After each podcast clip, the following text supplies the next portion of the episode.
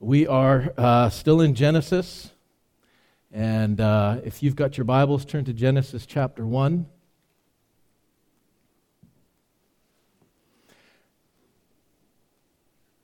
As, as I've said right from the beginning of this series, um, it is, it's my intention, and anybody else that is participating in, in bringing the sermons on Genesis, it's our intention to hold fast to what Scripture says.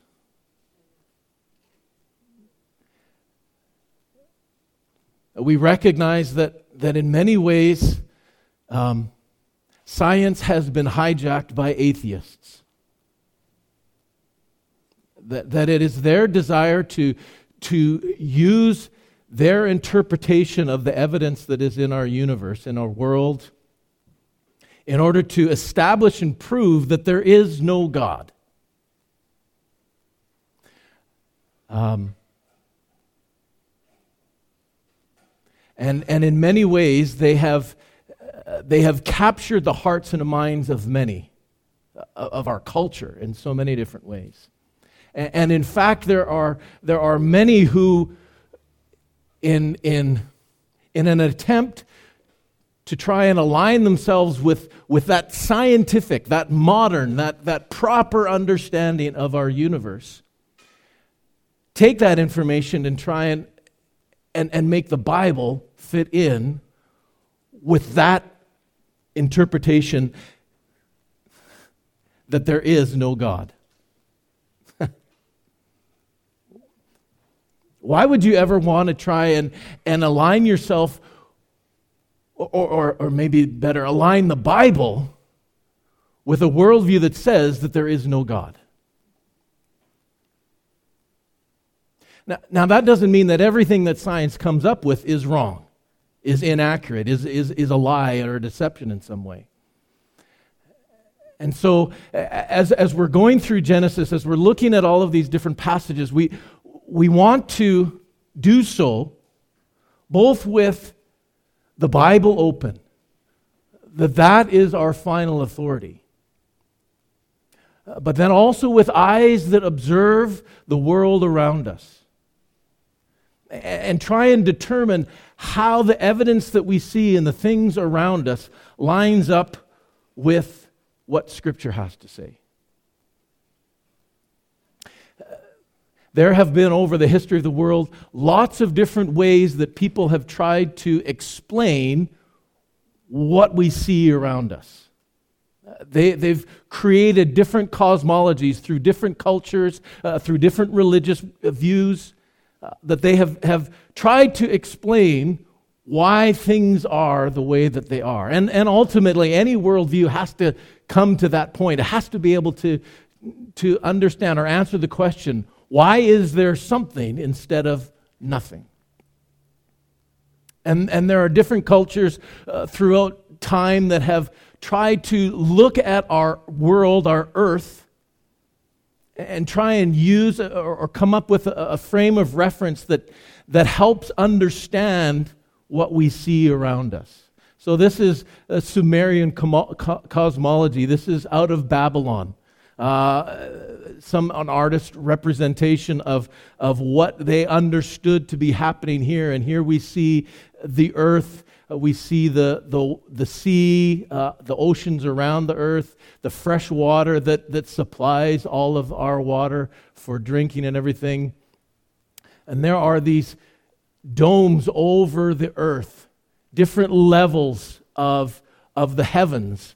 Uh, that, that contain different aspects. There's the heavens of the constellations, there's the heavens of the younger gods, there's the heaven of the elder gods, and so on and so forth. And, and as people were looking at what they saw around them, they were trying to describe and understand how that came to be, and they, they created these different myths, and, and, and, and often their worldview was tied in with their religious views. And so when you look at the, what's the name of it? The the Enuma Elish, I think is how you pronounce it. it it's kind of the, the creation story of the Babylonians, of the Sumerians. And it talks about how you know, there was all kinds of um, uh, infidelity amongst some of the early gods, and, and they were uh, uh, angry with each other, and, and, and came to this great battle between Marduk and, and his, uh, I think it was his mother, the goddess Tiamat. Um, and he was able to, with the support of the other gods that he had, had aligned with, he was able to defeat her. And, and in that defeat, he cut her body in half. And, and with the lower half, he was able to fashion the earth.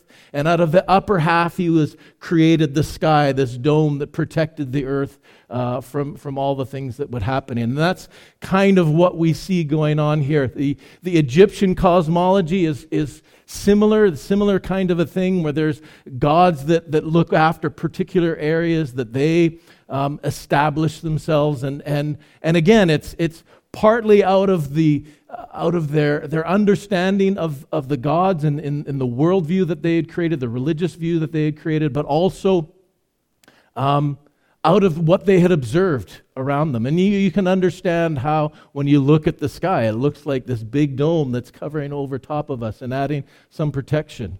Um, this is this is uh, uh, from the Greek, uh, not quite so ancient. This is Ptolemy, which would have been in the first or second century B C. Um, and, and here we have the earth, a, a globe at the center with all of these paths Um, these these paths that the gods were following, and the gods were all the planets and the heavenly bodies. So there's uh, there's a path there for Mercury, there's a path for Venus, there's a path for the Sun, uh, there's a path for Mars and Jupiter and Saturn, and and again being able to look into the heavens, and they see the movement of all of these stars, and they're trying to explain what they're seeing and help that fit in with their worldview, their, their religious views about who all the gods, gods were and how they were interacting with their life. And I'm sure there was a, a sharing between all of those different things. Some of what they were seeing was shaping the, their religious views of how they understood the gods to be working. If we look at what is likely Um, uh, uh, an, an ancient Hebrew understanding of of the earth, you can still see some similarities, right? There still is this dome, this firmament, the the the rakia that's covering the earth. There's the the waters above the uh, the the rakia, uh, um, the waters below that that that circle the earth, and and. This is this is probably a, a, a pretty good. We don't actually have any pictures of anything, but but this is what we understand from some of the rabbinical writings and stuff. Is this is how they were understanding the, the world at different points in the in the past of the of the of the Hebrew people. The question is, did they get this from reading the Bible?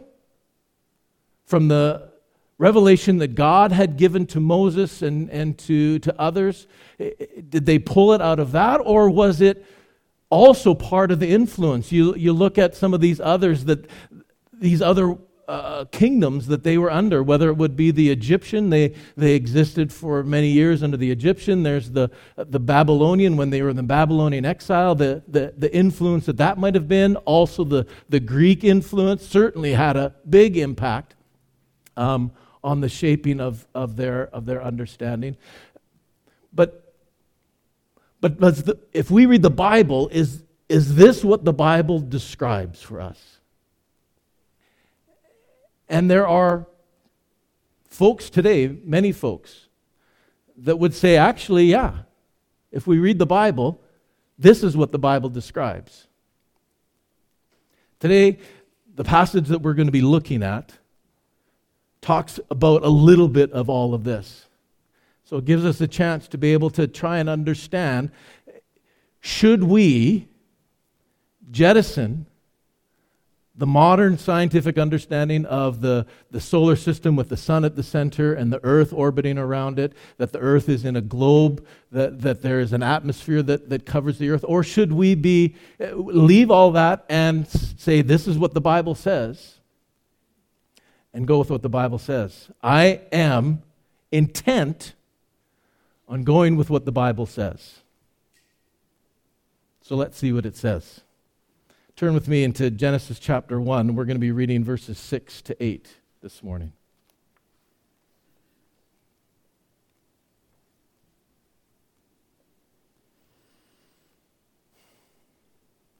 And God said, "Let there be an expanse in the midst of the waters, and let it separate the waters from the waters." And God made the expanse and separated the waters that were under the expanse from the waters that were above the expanse. And it was so. And God called the expanse heaven. And there was evening, and there was morning, the second day. God, as we come to your word here this morning, it is with humility and a desire to understand your truth. So I pray that, that as we look at this passage, that your Spirit would help guide our thoughts, guide the words that are being spoken, so that in everything that we do, we would reflect your truth and bring honor and glory to your name. Amen. Uh, the key word in this passage is rakia. Uh, there are some translations like the E S V, like what I'm reading from today, that, that would translate that expanse. Uh, the King James and, and others similar to that use the term firmament. Um, there's actually one uh, uh, translation that I found, a version of the Bible. It's called the, the Bible in Basic English uh, that actually translates rakia as dome. They're going all in, whole, whole, whole hog with this idea that there is a crystal-like dome that covers the earth, that is uh, protecting the earth, and, and in which, as we're going to read later on, we're not going to get to it today, but it's in that rakia that the Lord places the heavenly bodies, the stars and the planets, both the sun and the moon. All of that is in this rakia that separates the waters above from the waters below. And, and at first glance, you can kind of see this, right? It, it, it seems to be describing something like this. And I can totally understand in, in, a, in a time and an age where I don't trust anybody anymore. Anybody that's claiming to have truth, I am watching them very carefully because, I don't know, I just felt like we have been lied to in so many different ways, right? There's so many different agendas that people are trying to spin us in all kinds of different directions. Uh, So I can understand how people would look at this and they would say, NASA, I, I don't know that I can trust what it is that you have to say. And so looking and saying, this is what the Bible presents. In order for us to be able to understand this, we need to understand this word, rakia. What does it mean? How is it used throughout the Old Testament scriptures? How does this Hebrew word, is, is there any key in the different uses of it that will help us understand a little bit of its structure, a little bit of, of the way that, that, that it functions here in our world? Um, there's not a lot of places that rakia is used. Um, there's a number of spots here in, in the Genesis account where we're going to come upon this uh, term again, uh, again and again, whether it will be translated expanse, whether it'll be translated firmament. Um, e- even some of those translations kind of give some some feeling of, of how this word should be understood. Firmament, that sounds firm, doesn't it? Sounds solid. Um, So we, we can see it in a number of places through Genesis. It, it comes up in Job uh, one time, in Psalms a couple of times, in some of David's Psalms. Actually, in Psalm nineteen that, that Paul read for us here this morning, it talks about the rakia, how how uh, the rakia is part of that, what declares the, the, the goodness of God, the, the, the power and the glory of God. Um, it also comes up in Daniel, in, in one of his uh, one of his uh, uh, um, uh, dreams, in his, his understanding of those dreams. Uh, we read that there in Daniel chapter twelve. And Ezekiel. Ezekiel, in all of those examples, Rakia is always referring to this expanse or this firmament. Um, so, so it doesn't, and, and it doesn't give us a lot of deeper understanding. It doesn't give any description of what exactly that is. It just talks about the firmament, about the expanse that is up there. Ezekiel uses it in a little bit different context. This is right in, in the, the beginning of Ezekiel, where he is describing this Uh, this apocalyptic vision that God has given him, this great dream, and and and he talks about uh, the the seraphim with uh, with eyes all over their wings, with standing on the wheels that are in wheels that are going flaming and going north and south and east and west and all of this stuff that's really trippy to try and figure out what exactly he's talking about. But in that, he talks about how there is an expanse, and he's not talking about the expanse of the sky, but he's talking about there in the presence of God, in the throne of God, that there are these seraphim that have these eyes all over their wings and the wheels and all that kind of stuff flaming, and above them is the throne, and in between them is this rakia, an expanse. And again, it doesn't really help us, because it could be, And and many people, there are some translations that actually at that point uh, translate it as a platform, because the, the, the throne of God is up there on the platform and separates the seraphim that are below, uh, that are there worshiping and praising God. But it could also be just a space of separation between the seraphim and the throne, because the throne of God is often described as as on the clouds. It doesn't talk about the solid foundation that it's on. It, it's always in the clouds, and so it's not necessarily a solid platform that the throne is on, and that expanse separates the seraphim um, from, or, or the yeah, the seraphim from uh, from the throne of God. So, n- as I've been looking at that, There's there's nothing looking at the word rakia in its use throughout the Old Testament that helps us distinguish whether this is a solid structure or whether it is a space that separates um, those two. And, and that's kind of the key. Uh, one thing that, that helps us a little bit maybe is um, the the verb form of this word rakia. The verb form where the, where the root of rakia is from uh, is uh, rakah. And rakah it describes the process of spreading or stretching something out. It is used of in, in the description, uh, the, the instructions that, that Moses got from God about the priestly garments. And, and the craftsmen there were taking gold and hammering it out thin into little threads that they would then weave. And, and, and what they were doing is rakah, is they were stretching out that gold into small, thin uh, threads that they could then weave into the priestly garments. Um. Another place where rakah is used, which is actually kind of a helpful spot, is in the, the Job passage. Uh, because the Job passage here is, this is, um, it's in Job chapter thirty-seven, verse eighteen. If you want to turn to it, you can. We're just going to briefly touch on it. But but there in that in that description, Job thirty-seven, we know this is God responding to Job's forty questions, where Job is saying, it's not fair, I don't get it, why is all this stuff happening to me? And he he lays his, his um, plea before God, um, and then God actually answers him. And God answers him not by saying, well, this is why I did it. He says, in forty different questions that God responds back to Job, he's saying, who are you? What do you know about the things that I see and the things that I do? And he then starts talking about, do you know who, where the, the store ho- storehouses of, of snow are held?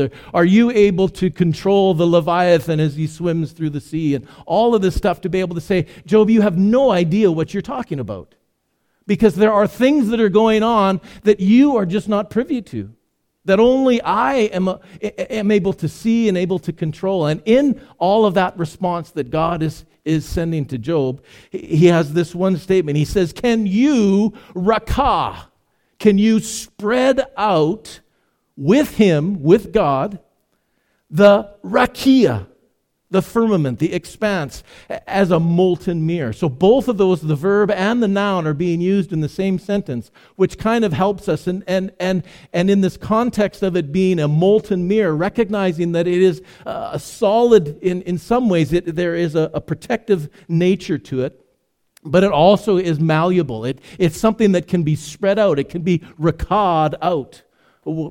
Um, it, it provides protection. Um, but it also is molten and it's malleable, and, and, and so it's not necessarily crystalline solid. It's something that provides a, a means of protection with some movement and, and, and all of that kind of stuff.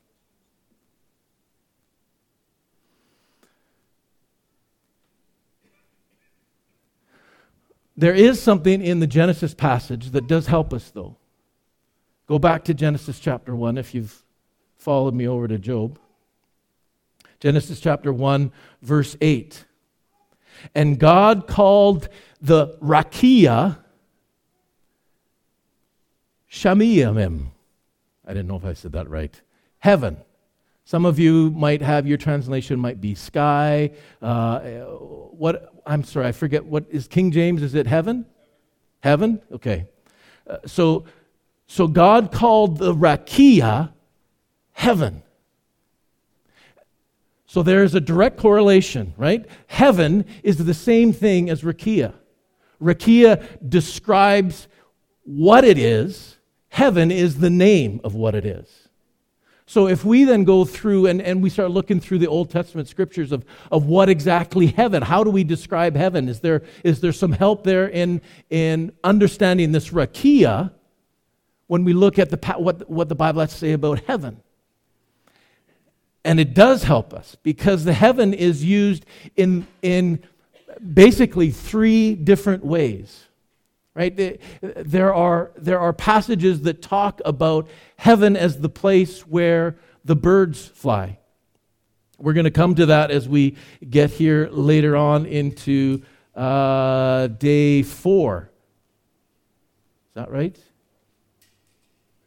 Day five. That's what I meant to say, day five. Day five is when the, the birds of the heaven, the birds of the Shamayim, are created, as well as the fish in the oceans below. Uh, so, so heaven, and it uses that same word Shamayim, is both rakia, but it is the place where the birds dwell. We're also going to come on to heaven again later on in, in, in a number of places throughout Scripture. Um, specifically in Genesis chapter fifteen, which is one of the places where we're going to see this, where Abraham, or, or God is, is promising Abraham, he's, he's confirming his, his uh, covenant with, with Abraham, and he calls Abraham to look into the Shamayim. I'm sorry, I'm not saying that right. The heavens. And count the stars, and, and, and promises that your descendants will be as, as numerous as the stars that are in heaven. So not only does, does heaven, Shamayim, mean that, that, that sky where the birds dwell, but it also is the, the heaven where, where the stars are, where the stars are placed.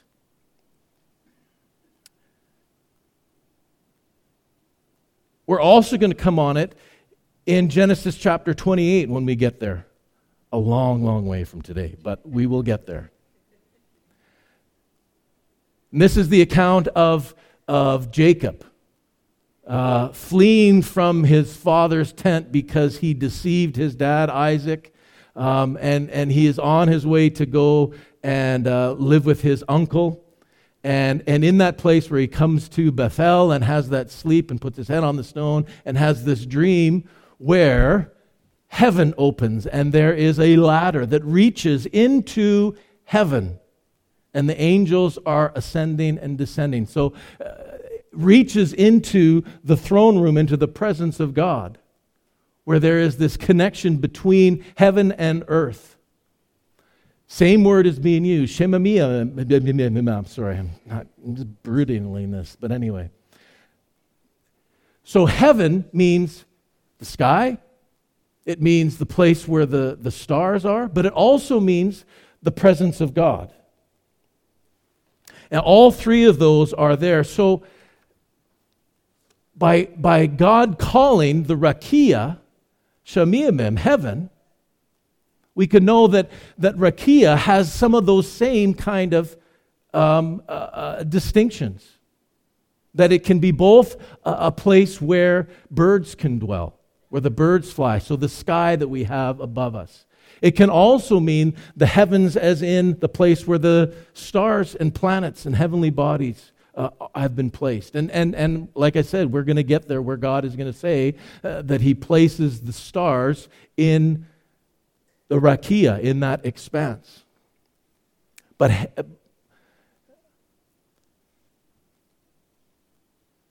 Theoretically, we can also say that Rakia refers to the expanse, the separation that we have between our material self and the spiritual dwelling place of God there in heaven.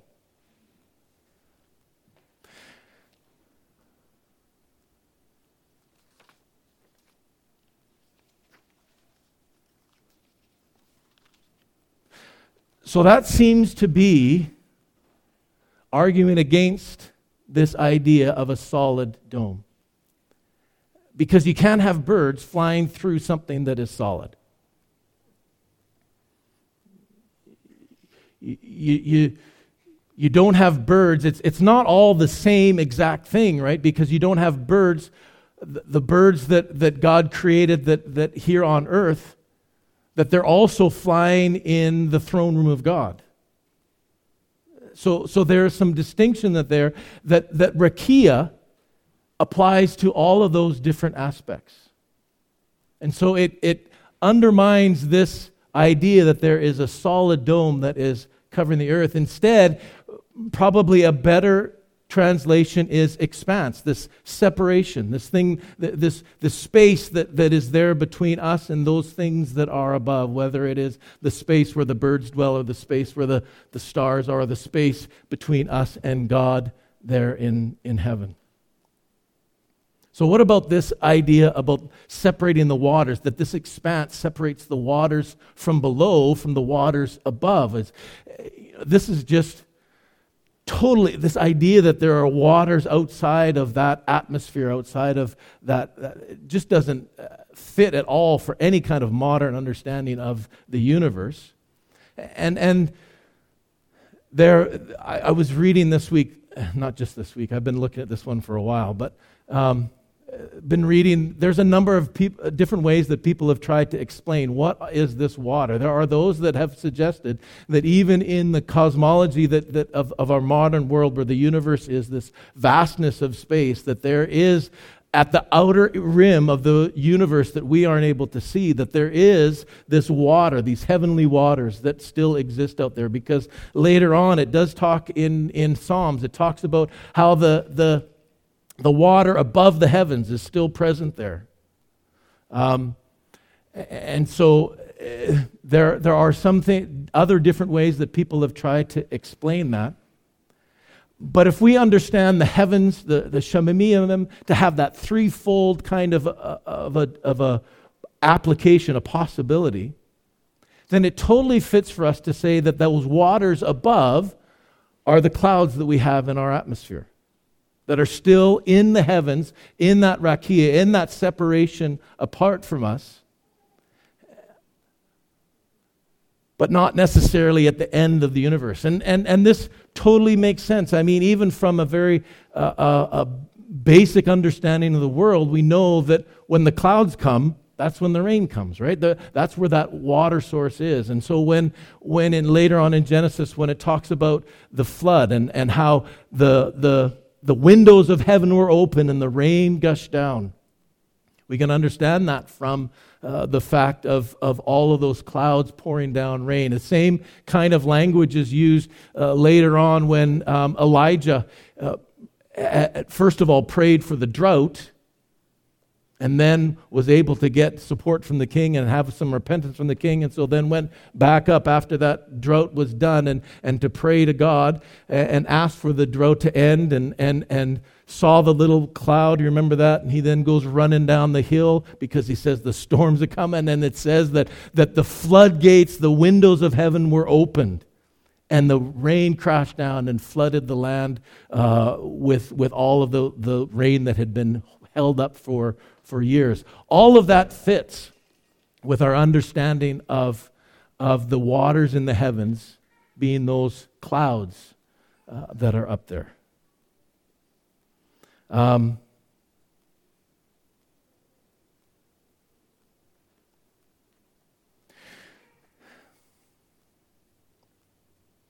so I, for me, I, I don't think that the Bible explicitly or or or even implicitly or, or any isitlees teaches that there is a solid dome, that the rakia is a solid dome over the earth. I think it totally fits for our understanding of the atmosphere that provides protection for us, that, that has in some ways a solid nature to it, right? Because we know that, that meteors, as they are f- flung towards our, our atmosphere, because of the great speed that they're at, and once they hit the, the atmosphere, they compress that gas and, and the air that's in front of them, uh, which creates a tremendous amount of friction, uh, which then causes them to burn up, and, and, and only a few actually get through that to be able to, to come and hit the earth. So the atmosphere does provide us some kind of a solid protection against things that would come at us, but it also is penetrable. We're able to see through it. One of the things that I was thinking about was, you know, we we can we can explain all of that based on our understanding of things like gravity and, and, and everything else, that, that the air is held in around the atmosphere, and, and those places like the moon that doesn't have as much gravity, doesn't have, doesn't have as much mass, and so the gravitational pull, there isn't the atmosphere that would that would surround the, the moon because of gravity, and all those kind of things fit for understanding of this world, and, and seems to make sense, and, and doesn't, I don't I don't believe, contradicts what the Bible presents for us. Instead, all it does is... See, I believe that God has presented us with, with, with truth and an understanding and a framework for us to be able to understand our universe and our world around us. But He doesn't give us all of the details. It's not His intent to be able to explain every little aspect of what it is around us. Instead, He does that so it, it, it piques curiosity in us. So we want to know more. And so it drives us to explore, to understand, to, to hypothesize, to, to try different ideas, to see how they fly, and to discard those ones that don't work, and then continue to look for other kinds of things. I mean, when God, when the Bible describes how, how God forms man out of dust, we don't actually believe that, that if you cut us open, that dust pours out. No, what that means is, is, is we are made of the same stuff, the same elements as the rest of the world. That, that we are physical and material just like that. But but as we but as we study more, and we're the the the amazing complexity of the human body. And and and, and even even the ancients knew the complexity of the human body, but the complexity of the cell. The, the the the teeny tiny machines that are all at work in the cells that we're only beginning to discover now, because we're able to, we have the technology that, that sees stuff at that at that level. It, it just is mind-blowing. God doesn't say anything in here about D N A, doesn't say anything in here about cells and all the rest of that kind of stuff. So we don't reject all that and say, well, it's not in the Bible, so it doesn't fit. No, we we we look at the Bible, we we look at what it says, and then and then look at our world and try and figure out how this relates to what, what is being taught here. And it, and if we are saying things that go against, that, that are opposed to this, then yeah, we discard them. And we try and, and look even more closely to be able to understand that better. But I don't think there's anything here in this passage that would cause us to have to discard that idea that, that we have an atmosphere, that there is space that, that is vastly distant, that, that contains a mind-boggling amount of other heavenly bodies that are out there. And all of that is given to us as the glorification of God, that we would see all of that and go, God, you are unbelievable.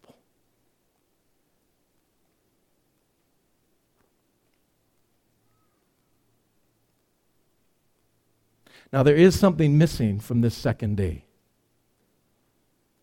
Maybe you've noticed it.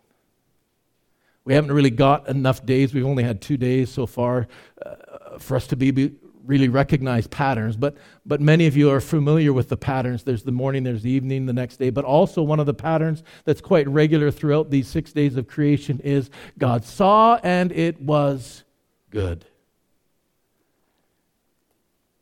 You may have noticed I didn't read that, because here in this second day, it doesn't say that. Trust me, read it. I'm not making this up. God said, let there be expanse, midst of heaven, separate the waters and the waters. God made the expanse, blah, blah, blah, blah.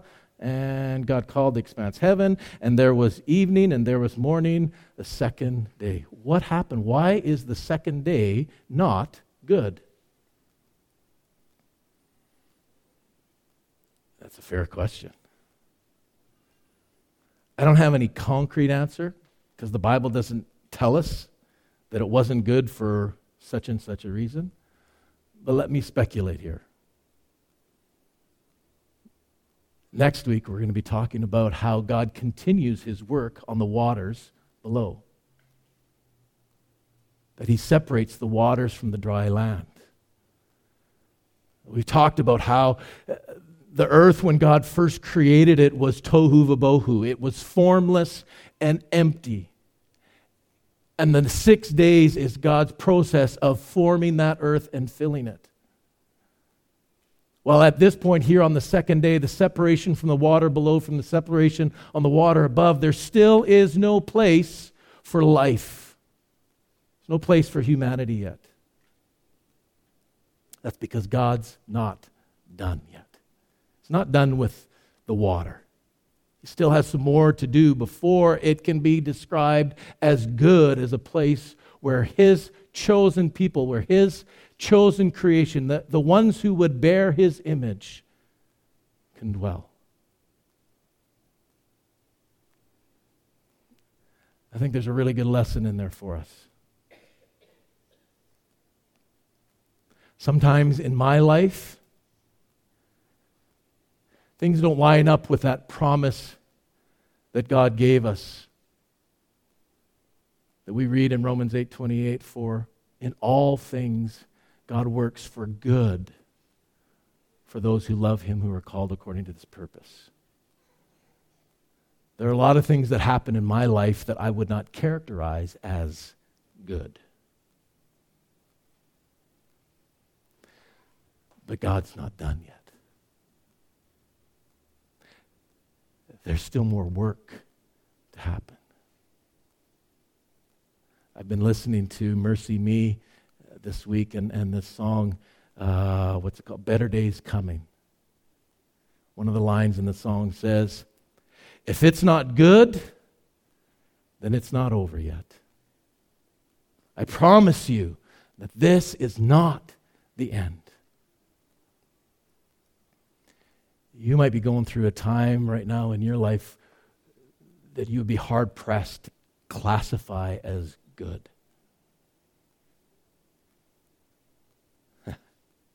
There are better days coming, because God's not done yet. If, if it's not good, if there are things that are going on in your life that you're going, I have no idea why this is happening to me right now. Uh, there are financial pressures, there are relational pressures, uh, there there are, are, are temptation struggles that you're going through. And it's just hard for you to understand how this could be part of God's good plan for you. If it ain't good, then it's not over. He's not done. Continue to hold fast. Look to him. Keep your eyes focused on that Savior who, who has a perfect plan for your life, who will not waste any of the sorrow, of the sadness, of the joys, of the success in your life, that all of that will be worked for his good and for your, uh, sorry, for your good and for his glory. So just keep holding on. Keep looking to him. Keep trusting in him. And he who started a good work in you will bring it through to completion. Praise God for his great finishing ability. Let's pray.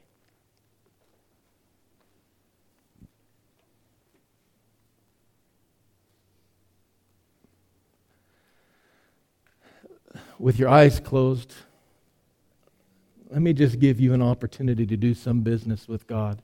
Maybe you're one of those ones that, that life is not good. Maybe you know somebody that in your family or in your friends that are going through difficult times. Let me give you a chance just to lay those circumstances and situations at the foot of the cross right now. And in faith, look to God to redeem, to transform.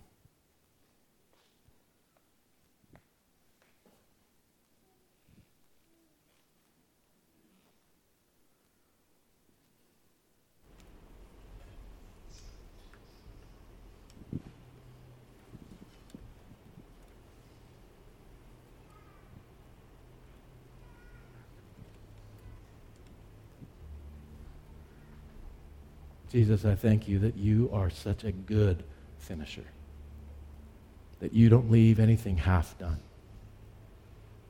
that you bring all of your plans and purposes to completion in your perfect time.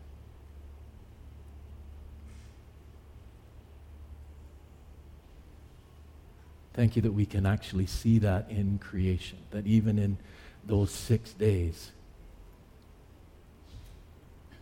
you didn't call something good even though it was just half done. You waited until it was good and then you called it good. Help us to trust you. Help us not to get distracted by the wind and the waves, the things that would pummel us. But instead, that, that we would keep our eyes focused on you, the author and perfecter of our faith. And to wait on you until you make it good. Whether that's here on earth or, or once we, we are rejoined with you in heaven.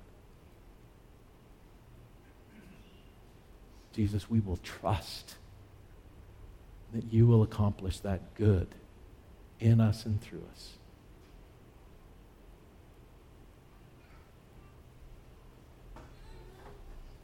Pray all that in Jesus' name. Amen.